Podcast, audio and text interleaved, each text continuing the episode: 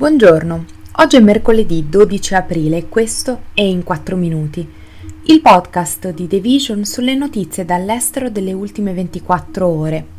Parleremo dell'Egitto e delle armi alla Russia in un'esclusiva del Washington Post, delle nuove previsioni del Fondo Monetario Internazionale e delle prove di forza cinesi intorno a Taiwan.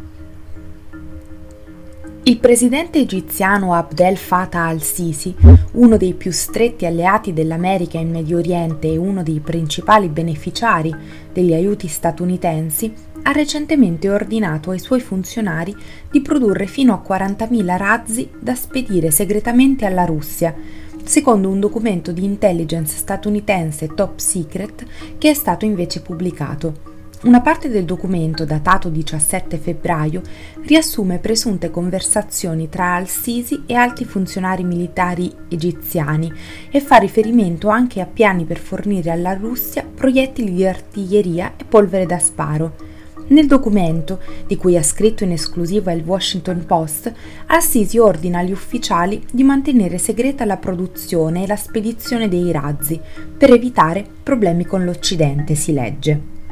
In risposta alle domande sul documento e sulla veridicità delle conversazioni descritte, l'ambasciatore Ahmed Abu Zaid, portavoce del Ministero degli Esteri egiziano, ha dichiarato che la posizione dell'Egitto fin dall'inizio si basa sul non coinvolgimento in questa crisi e sull'impegno a mantenere una distanza equa con entrambe le parti, quindi sia con la Russia sia con l'Ucraina, affermando al contempo il sostegno dell'Egitto alla Carta delle Nazioni Unite e al diritto internazionale nelle risoluzioni dell'Assemblea generale dell'ONU. Continuiamo a sollecitare entrambe le parti a cessare le ostilità e a raggiungere una soluzione politica attraverso i negoziati, ha fatto sapere l'ambasciatore egiziano. Il Fondo Monetario Internazionale ha ridotto le sue previsioni sulla crescita globale, mettendo in guardia da un'elevata incertezza e dai rischi derivanti dallo stress del settore finanziario, che si aggiunge alle pressioni derivanti da una politica monetaria più restrittiva e dall'invasione dell'Ucraina da parte della Russia.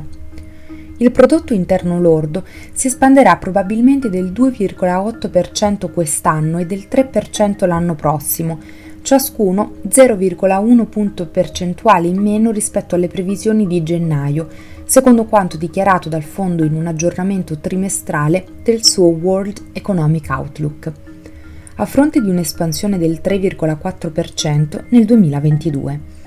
Il mese scorso gli inaspettati fallimenti della Silicon Valley Bank e della Signature Bank e il crollo del Credit Suisse Group hanno scosso i mercati e riacceso le preoccupazioni per la stabilità finanziaria, complicando la ricerca delle banche centrali di contenere l'inflazione mantenendo la crescita e la salute del sistema bancario.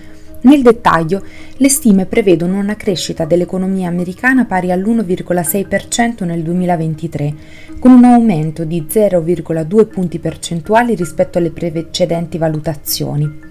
Per quanto riguarda l'Eurozona, questa dovrebbe progredire dello 0,8% quest'anno ed essere trainata dal buon risultato della Spagna, su dell'1,5% nel 2023 e del 2% nel 2024. Tuttavia, si prevede che la Germania si contrarrà dello 0,1% quest'anno, unendosi al Regno Unito come unica economia del G7 che dovrebbe entrare in recessione nel 2023. Al contrario, il quadro sembra più roseo per le economie dei mercati emergenti, con la Cina che dovrebbe crescere del 5,2%. La Cina ha inviato un numero record di aerei militari, navi militari e una portaerei vicino a Taiwan nell'ultimo giorno delle sue nuove esercitazioni militari che hanno continuato a mettere sotto pressione l'isola.